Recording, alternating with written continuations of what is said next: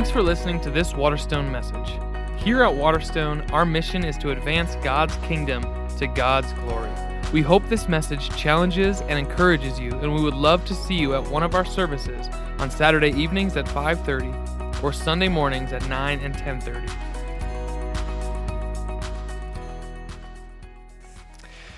Our sermon uh, today, our message is uh, having to do with the creation account, with who human beings are, made in the image of God. And part of that image, as we'll hear, is about being friends. God, we're made by friends, the Trinity, Father, Son, and Holy Spirit, to be a friend.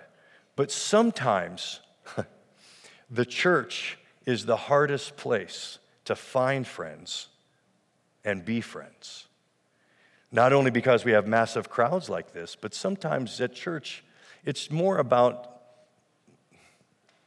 image projection and not really being transparent. So we thought it'd be great to have uh, a, a, stoner, uh, a psychologist, um, our own Dr. Beth DeWeese, come and acknowledge sometimes the loneliness and the pain of friendship at Waterstone and in most churches, as well as to pray over us as we hear God's word together. So, Beth, would you come?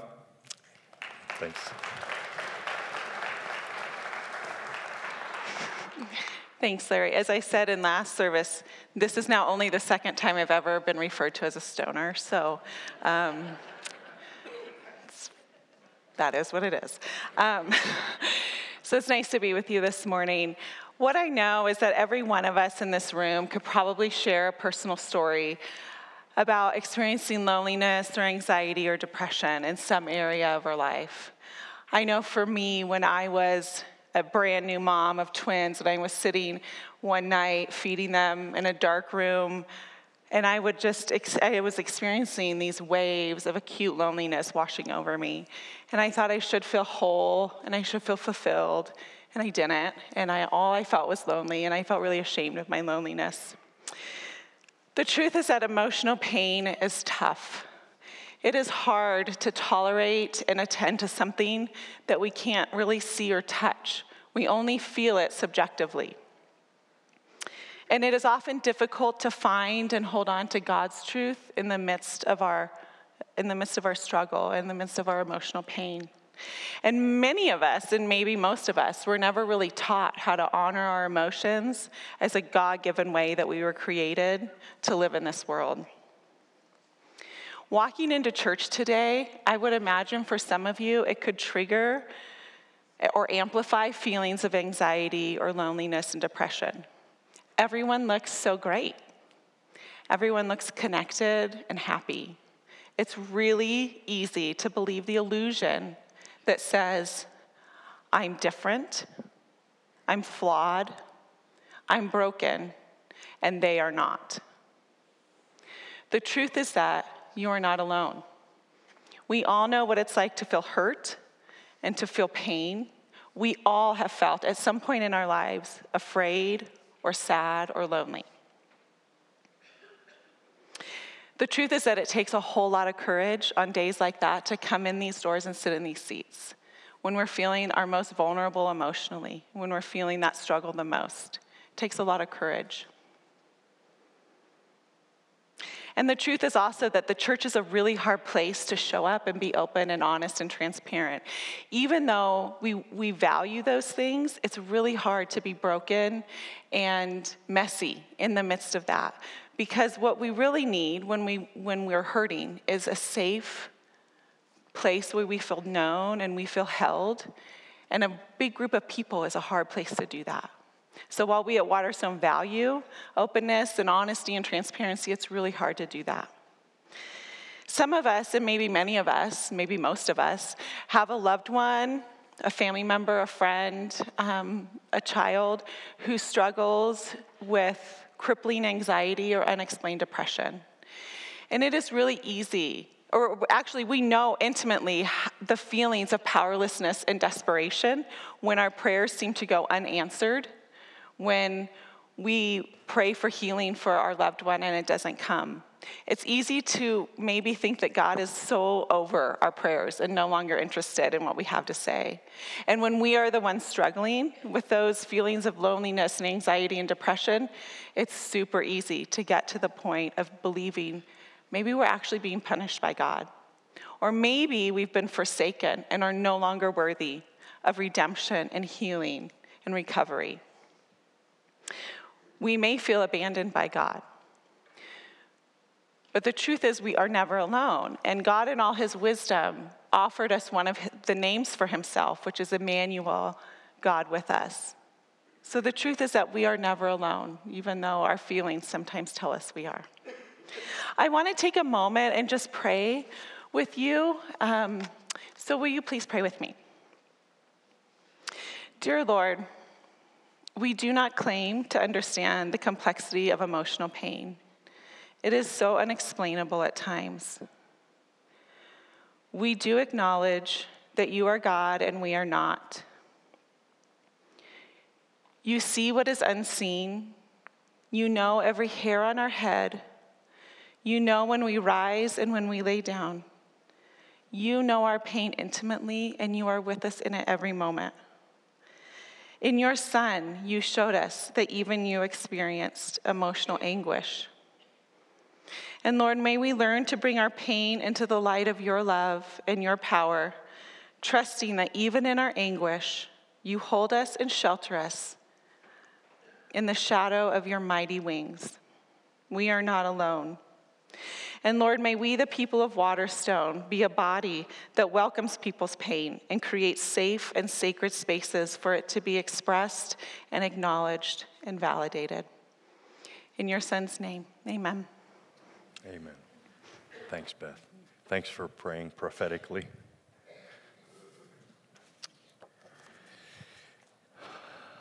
Welcome to Love This Book. We are planning to preach through the entire Bible in 2020, Genesis to Revelation. We believe that the Bible is one book about one person proclaiming one thing the unstoppable, devastating kingdom of God. Last week, we talked about God, where the story begins, that God is the creator of all things, that He is the subject and verb, we are the object, that He is the ruler of all things, which means we originate in Him, we are owned by Him, and we are accountable to Him. Today, week two, we come to understand and see that God not only made everything that exists, but the pinnacle of all that He's made is human beings. We want to talk today about what it means to be a human being made in the image of God. Understand, we originate in God, we are owned by God, we are accountable to God, and we are made like God. So today, just one question What does it mean to be made in the image of God? God speaks first. We're going to read from Genesis 1 and 2. Please follow along as I read. Then God said, Let us make mankind in our image, in our likeness so that they may rule over the fish in the sea and the birds in the sky, over the livestock and all the wild animals, and over all the creatures that move along the ground. So God created mankind in his own image. In the image of God, he created them, male and female, he created them. God blessed them and said to them, Be fruitful and increase in number, fill the earth and subdue it Rule over the fish in the sea and the birds in the sky, and over every living creature that moves on the ground. And then, chapter 2, verse 15. Then God took the man and put him in the Garden of Eden to work it and take care of it. And the Lord God commanded the man, You are free to eat from any tree in the garden, but you must not eat from the tree of the knowledge of good and evil, for when you eat from it, you will certainly die. And the Lord God said, it is not good for the man to be alone, and I will make a helper suitable for him. Excuse me. Now the Lord God had formed out of the ground all the wild animals and all the birds in the sky. He brought them to the man to see what he would name them. And whatever the man called each living creature, that was its name. So the man gave names to all the livestock, the birds in the sky, and all the wild animals. But for Adam, no suitable helper was found. So the Lord God caused the man to fall into a deep sleep. And while he was sleeping, he took one of the man's ribs and then closed up the place with flesh. Then the Lord God made a woman from the rib he had taken out of the man, and he brought her to the man. The man said, This is now bone of my bones and flesh of my flesh. She shall be called woman, for she was taken out of man. And that is why a man leaves his father and mother and is united to his wife, and they become one flesh. Adam and his wife were both naked, and they felt no shame. The word of the Lord. And as we said last week, if you would like to read along with us through this year with supplemental scripture readings at our information barrel out in the hub, you can pick up this Love This Book reading plan. What does it mean to be made in the image of God? There are at least three answers to that question, which we'll talk about this morning. The first thing that it means to be made in the image of God is that we reflect God. We reflect God. It's in that word, likeness, it's often translated image, uh, sometimes translated similarity, uh, sometimes translated icon. But what it means is that God makes human beings, apart from all other pieces of creation, human beings to reflect the image of God. Now, we get to some of this in our English uh, expressions like, he's a chip off the or the apple doesn't fall, or that's a splitting, or is it spitting image? Google it. I did this week. You'd be amazed. There's a war going on in the language community. But it's that idea that there's similarities between father and son, between mother and ch- child, or, between the parents. And so, in the same way, there's a, a similarity, a, an appearance that is similar between us and God because God's put his image on us. So, how, how does that work? Well, human beings, apart from the rest of creation, are able to do unique things that image God, like make moral choices, like have an intellect and reflect about the world and reflect about ourselves, like uh, be creative, like be relational. So, all of these capacities are, are, are given to human beings, and in us expressing those capacities, we are imaging God.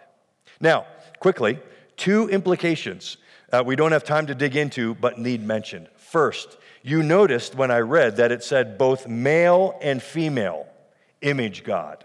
That something in the female gender, something in the male gender, both of those genders, uh, our, our likeness, are, are similar to God.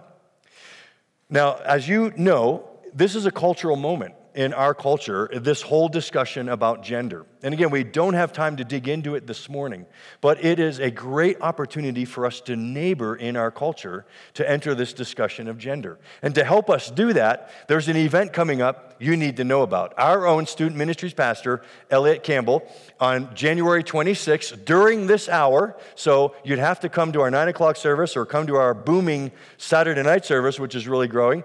Come to that one of the other services and then go to this at 10:30 in our activity center. Elliot's going to be talking about a theology of gender. He's going to be talking about gender dysphoria and why gender can be such a challenging issue. And then lastly, he's going to talk about how we love and serve and, and talk about the entire issue with friends, family. So it's going to be an amazing time, and we hope that you'll come. It's, it's a parent partnership, so we hope all, we want all of our youth group parents there uh, for this discussion and how they can talk to their kids, but it's open to all of us. So that's the first thing that all are made in the image of God, male and female. And second, you said it says, let us make mankind. It's the Hebrew Adamah, which means every single person. We must talk about that for a moment. Every single person is made in the image of God. And it's that particular statement that makes Waterstone and churches like Waterstone pro life. Now, let me unpack what it means to be pro life. Actually, not me, a man named David Gushee, uh, who runs the Center for Bioethics and Human Dignity. When we say Waterstone and other churches are pro life, here's what we mean all human beings at any and every stage of life, in any and every state of consciousness or self awareness, or any and every race, color, ethnicity, level of intelligence, religion, language, gender, character, behavior, physical ability, disability, potential, class, and social status are to be perceived as persons made in God's image, of equal and immeasurable worth, and of inviolable dignity, and therefore must be treated in a manner commensurate with this moral status. Pro life. Every person God has made has value, immeasurable value, and we honor that in every person. Now, it explains some things about Waterstone and churches like us. It explains why we have ministries, and I got a list of them here. It explains why we have a, a ministry called Golden Connections, which ministers to the shut ins in our community. It explains why we have a food pantry, which last year you fed over 10,000 people. It explains why we do events like Feed My Starving Children, events like once a month night lights, where we uh, serve uh, families with respite care, those families who have children with special needs. It's why we support Extreme Weather Shelter Network this time of year for the homeless. It's why we support and are engaged in Royal Family Kids Camp to help foster kids from Denver have a camp experience. It's why many of us volunteer at Alternative Pregnancy Center for women contemplating abortion. It's why we have Surrendering the Secret, a class that's going on right now, by the way. You can sign up on our website for women or, or, or, or, men who've been involved in the abortion issue uh, and, and that trauma for recovery.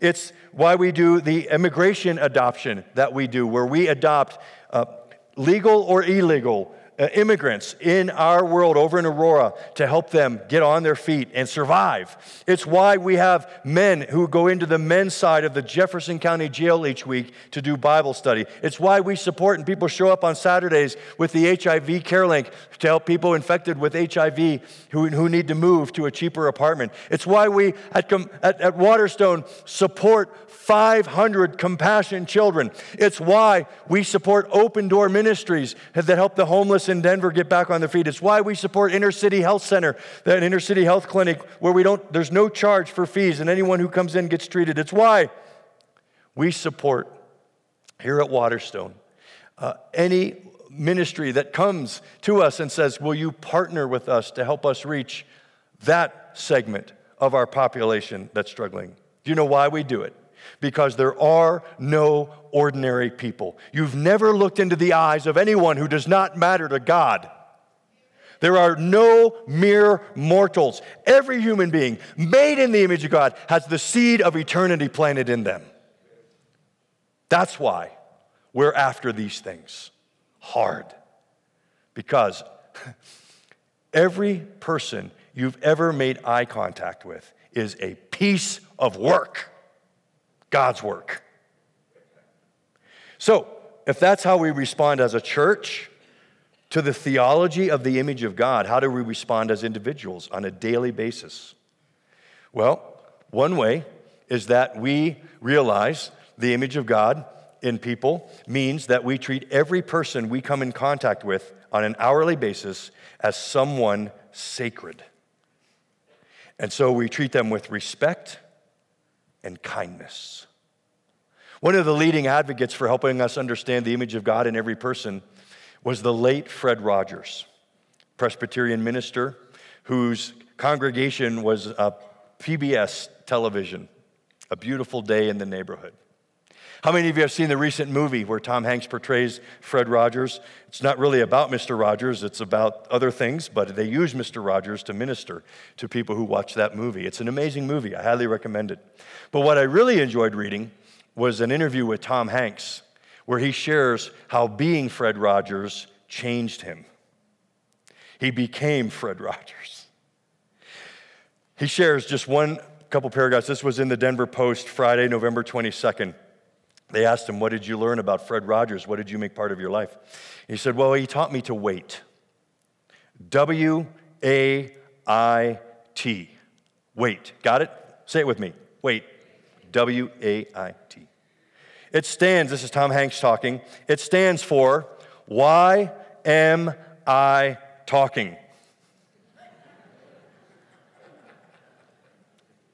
Hank said, I wrote that down in a notebook that I keep to remind myself that listening, for me anyway, is a disciplinary art. I have to force myself to listen because I love the sound of my own voice. And because I'm a movie star, I've been infantilized by everyone I come across who says I'm just wonderful. Look at you. You can stand up so good and you can eat with a fork. What a special, special movie star you are.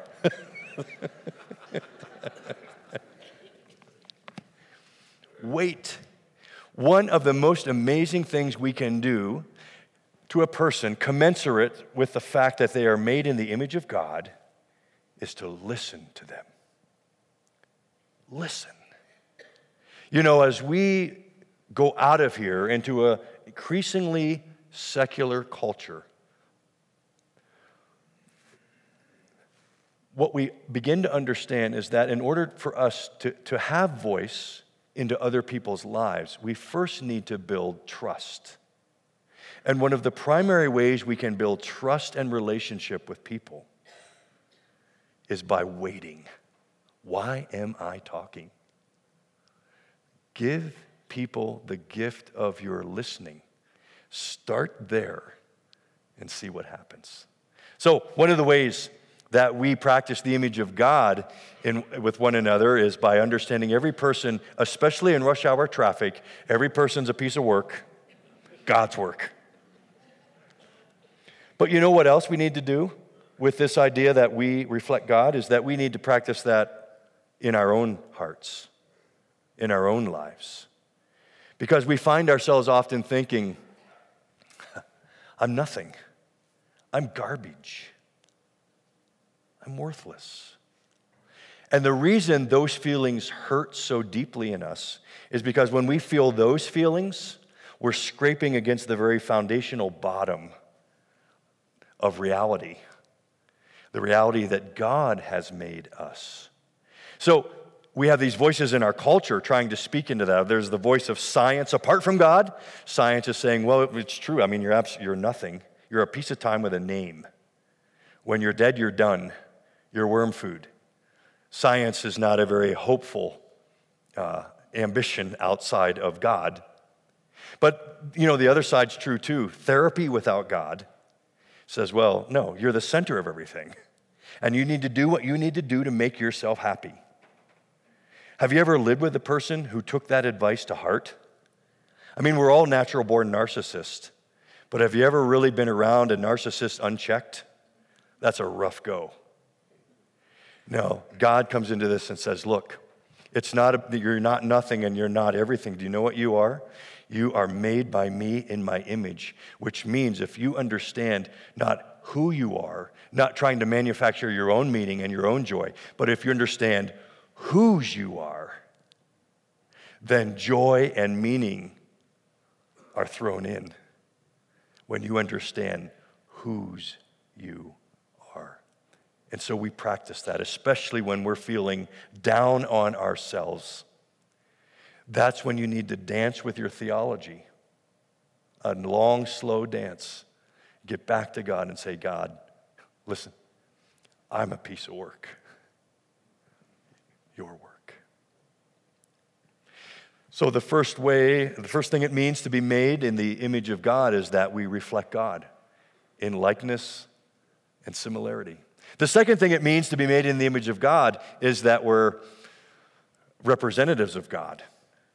We partner with God. Did you see it in the text when there's this joy in this passage about God bringing the animals to Adam to see what he would name them?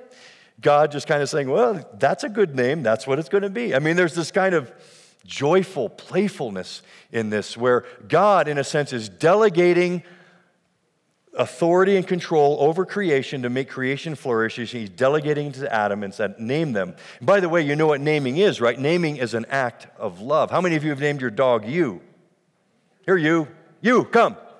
No, I mean, you name your dogs whatever you name your dogs because you love your dogs. And as a parent, we know we name our children because we love. I mean, it's one of the most loving acts you can do is to name something. So here is God loving his creation. How? By allowing Adam, delegating to Adam to name the animals. And I noticed in there there was birds and wild animals, all that. I didn't see cats in there, but uh, you know, debatable. Uh, send your emails to Paul Joslin on that. So. Do you, God delegates the rule of creation to help humans flourish and to help the environment flourish. He delegates the partnership. That's what it means to be made in the image of God. In other words, if I could say it this way, being made in the image of God means two four letter words. First four letter word, work. We are made to work. And every one of us who works, unless it's illegal, contributes to the human flourishing of the human community and the environment. Whatever your job is. So, we've done this the last two services. It's gone really well. And um, so, don't mess it up. Okay? Work matters. You know, what we like to say at Waterstone is that we are part of uh, over a thousand kingdom ministers in this congregation. Each one of you your work contributes to human flourishing and the goodness of the environment. No matter what you do, every person is in full time ministry. Every one of you. So, we're going to just see what ministers and full time ministry is represented in the room today. So, when I read something that's somewhat close, genus and species, to your job, stand up. Just for a moment, we want to see this kingdom force in our midst. All right? So, here we go 1,000 ministers of the kingdom represented at Waterstone. God wants his world to flourish, so he commissions artists, engineers, and architects, and interior designers, and graphic designers, and cosmetologists, and painters, and sculptors, and photographers, and musicians. Stand up.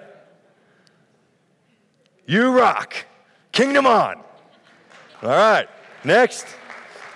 He wants people and living things healthy. So he commissions nurses and nutritionists and therapists and doctors and dentists and chefs and food service providers and personal trainers and yoga instructors and veterinarians. Yes! Kingdom on! Kingdom on. He wants people sheltered with provisions, so he calls realtors and bankers and salespeople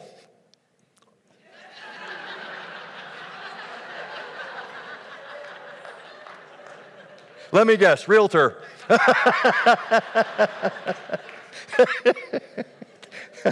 Dwight, where was I? Uh, realtors and bankers and salespeople and retail and brokers and financial planners and insurance providers. Yes. Kingdom on. God wants children and adults shepherded, so he calls teachers and coaches and team moms and dads and childcare workers and counselors and government personnel and clergy and nonprofit program and grandparents. All right. Shepherd on, shepherd on. He wants knowledge to increase, so he recruits anyone in the IT world, students, scientists, writers, researchers, librarians, and postal workers.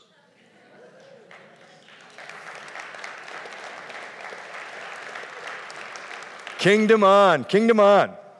God cares about justice, so he enlists first responders and government workers and lawyers,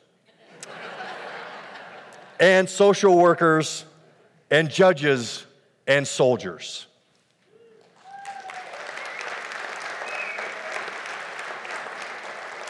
Kingdom on.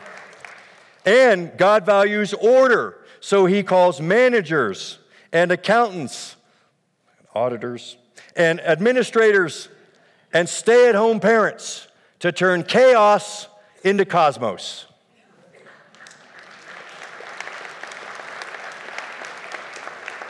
Kingdom on. And the last two services said that I forgot a couple of things.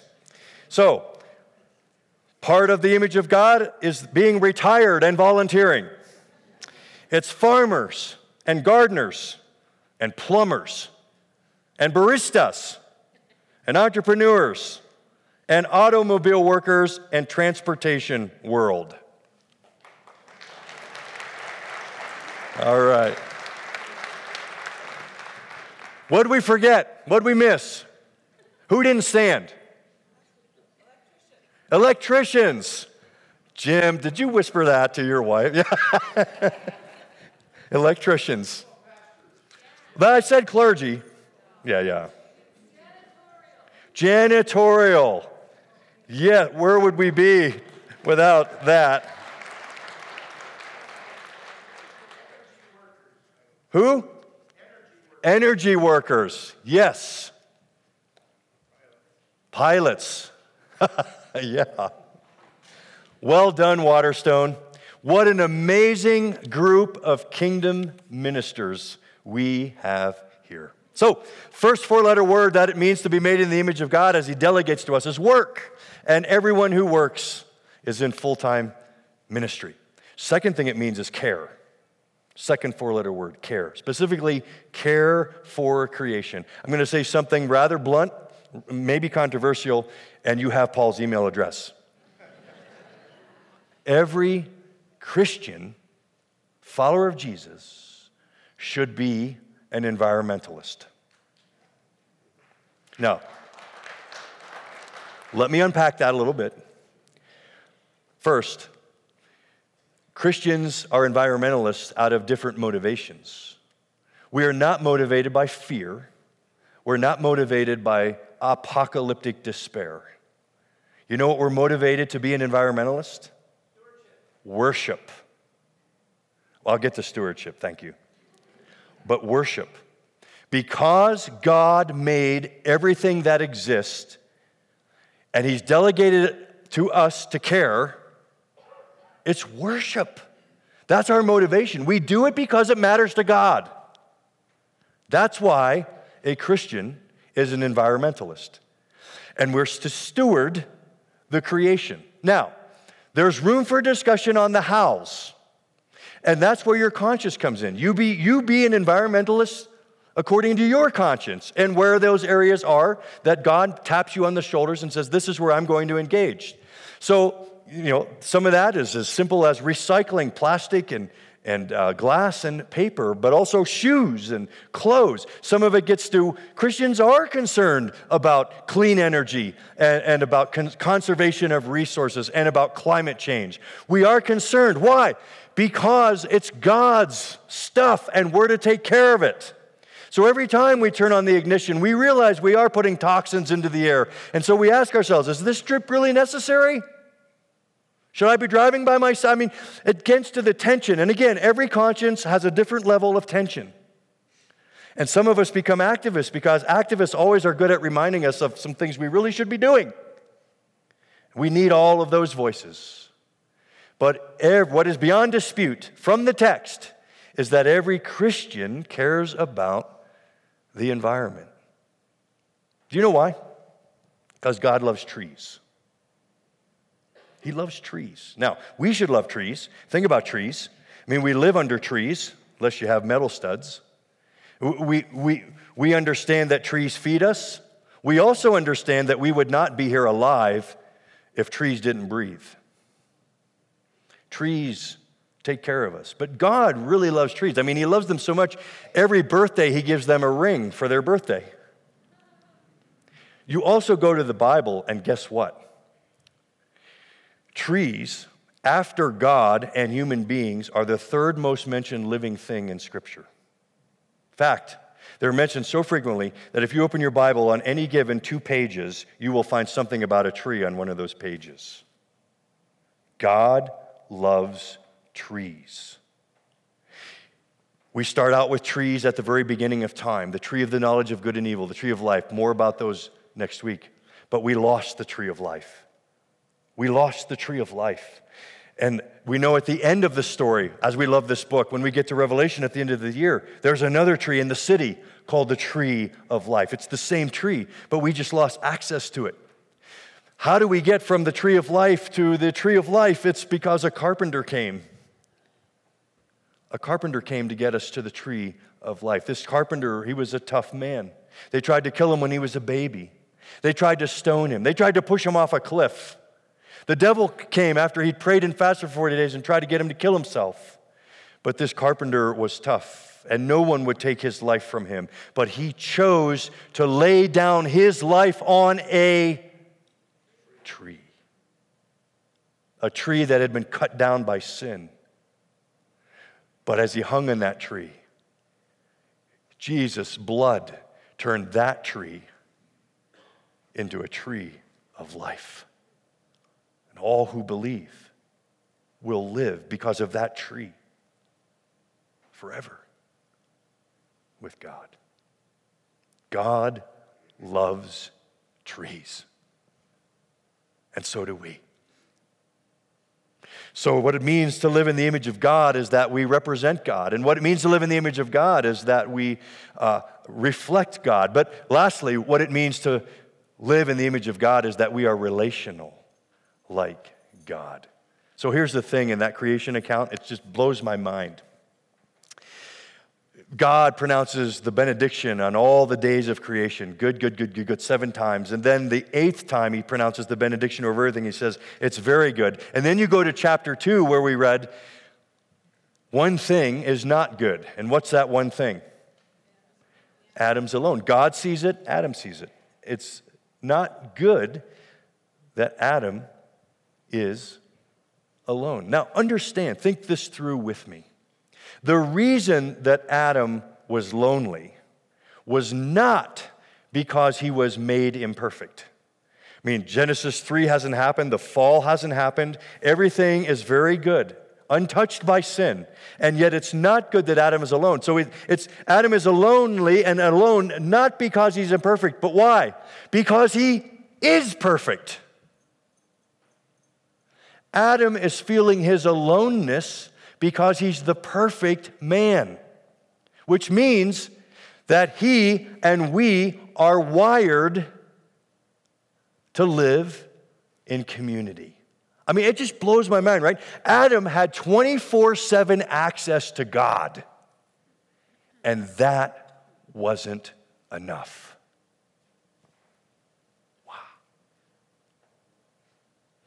If you're feeling lonely this morning, like you don't have enough friends, like you're struggling with friendship, two things. One, it's always good in those moments to check yourself. Am I doing something that's driving my friends away? I mean, it may be as simple as a breath mint. I, I don't know. Am I doing something? Find someone, give them a hunting license into your life, and say, What kind of friend am I? That may be a starting point for some of us. But what I really want you to hear is that if you're feeling lonely and having not enough friends, that's not dysfunction. That's the image of God speaking through you. Why? Because we are made by friends. The Father, the Son, and the Holy Spirit live in eternal friendship. They are the first family. They have always loved each other, spoken highly of each other, served each other, put the other above themselves. They live in a, an, a, an amazing community of friendship. And it's that community, God, triune God, who has made us. And He's made us such that we need friends. I mean, we see it in Jesus' life, right? Jesus, what's, what did he do to launch the Christian, the, the whole, to continue the kingdom and, and, and take it to the end of the world, this movement called Christianity? He basically picked 12 people and did a three year camping trip with them. A small group. It's why we push small groups so hard here at Waterstone and see them as a primary port of transformation. It's what Jesus did. And, you see it when he was in the garden agonizing over going to the cross. Remember, he asked his three closest friends, Peter, James, and John, Would you just stay with me? Would you pray? Now, here was Jesus, the perfect man, needing friends.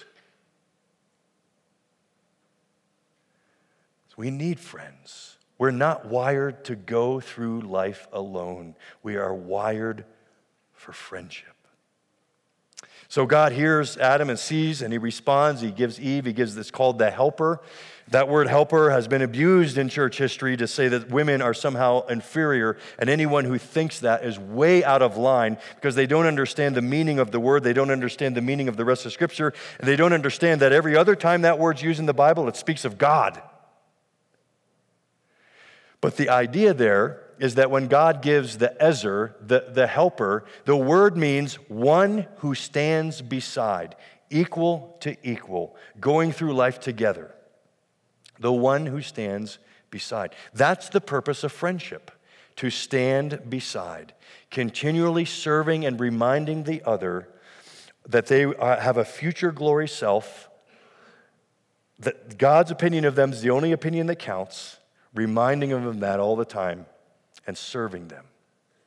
So, one of the ways that happens in a marriage or in a friendship is, and I, I want to remind you of this often words. One of the best expressions of friendship and standing beside and the image of God lifting each other up is through our words. Each of us comes into this life with accumulated verdicts, wounds actually, of things other people have said about us. But even worse and harder are those things we've said and believed about ourselves.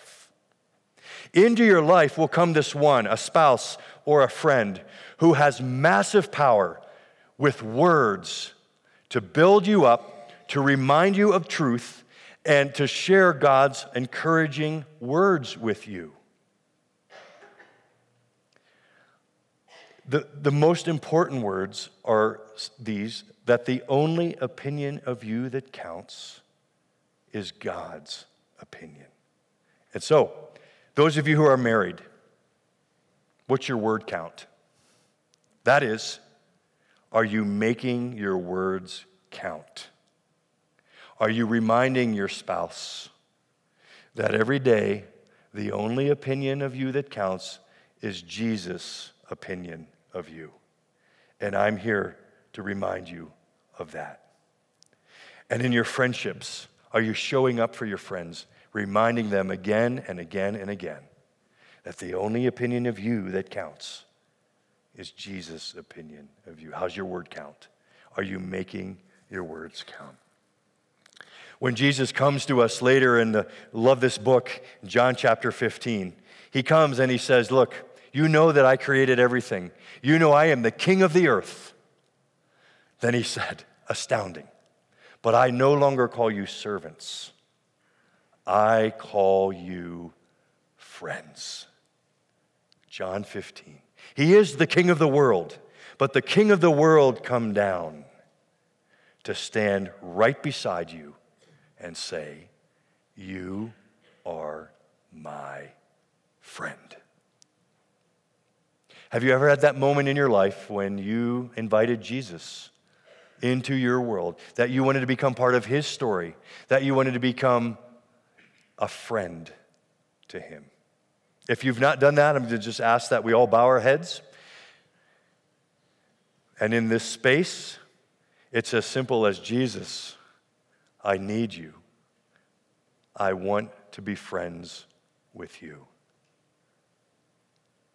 Jesus says, I no longer call you servants. I call you friend.